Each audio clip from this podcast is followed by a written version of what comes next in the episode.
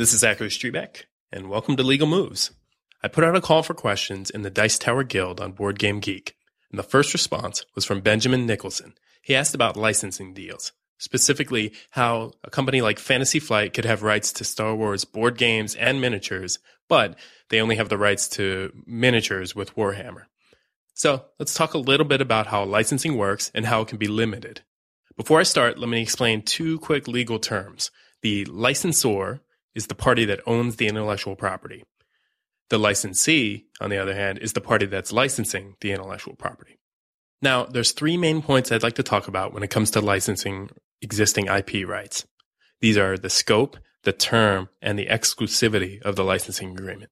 All three have a major effect on what you can and cannot license and what you can do with the license. So the scope of the license is essentially how broad or how narrow the licensing is. In the fantasy flight example we talked about before, the scope is very narrow. So they're just licensing miniatures from Warhammer, or they're just doing uh, board and card games. On the other hand, a licensing agreement could have a very broad scope, like Disney's deal with video game maker Electronic Arts. That deal, even though it has confidential terms, has EA making basically all of the Star Wars video games.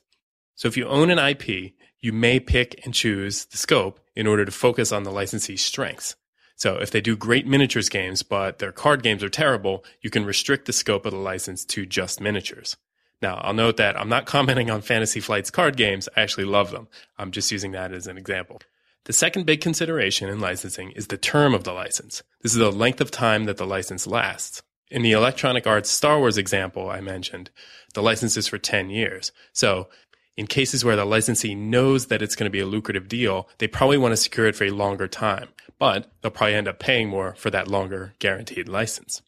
So if either of the parties are unsure, they might opt for a shorter term that has either an automatic renewal or an easy way to keep the deal going under the same terms. If you don't plan ahead for these renewals, you may be caught in a poor negotiating position for the next term if the licensing was very successful. The licensor may end up demanding more money in order to renew the contract. For instance, look at what happened with Netflix. Many companies licensed their content to stream on Netflix for very low fees since Netflix streaming was unproven in the beginning. Netflix blew up and their streaming became very popular.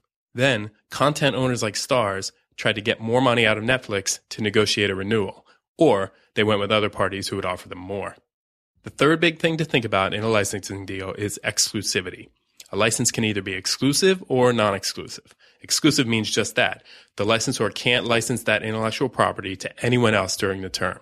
Usually, a licensee will pay more for this exclusivity as it limits the IP owner's ability to exploit their own intellectual property. The licenses may also be limited in scope as to the geographic area. So, a licensee like Fantasy Flight may only have the exclusive license to make games in the US, while other companies get those rights overseas. It's important that any exclusive licenses don't overlap in the same territory. If they do, it could be big legal trouble for breach of the licensing agreement. If you're giving non-exclusive licenses, this isn't so much of a problem. This is because you can have more than one licensee for the same IP in the same territory at the same time. Now, the big concern for lawyers like me in a situation like this is checking the chain of title on rights ownership and licensing. We need to make sure that there's no overlaps in the licenses and nothing goes outside of the scope that's legally allowed. We do this by looking at all the agreements back to the creation of the intellectual property. Hopefully, this helped listeners understand licensing a bit more. I'll try to post a couple more links for further reading and my new website at legalmovespodcast.com. I'm going to be launching a full solo podcast on that site very soon, so subscribe to the RSS feed and you'll be able to listen. In the meantime, follow me on Twitter at zstrebeck. I'll see you next time.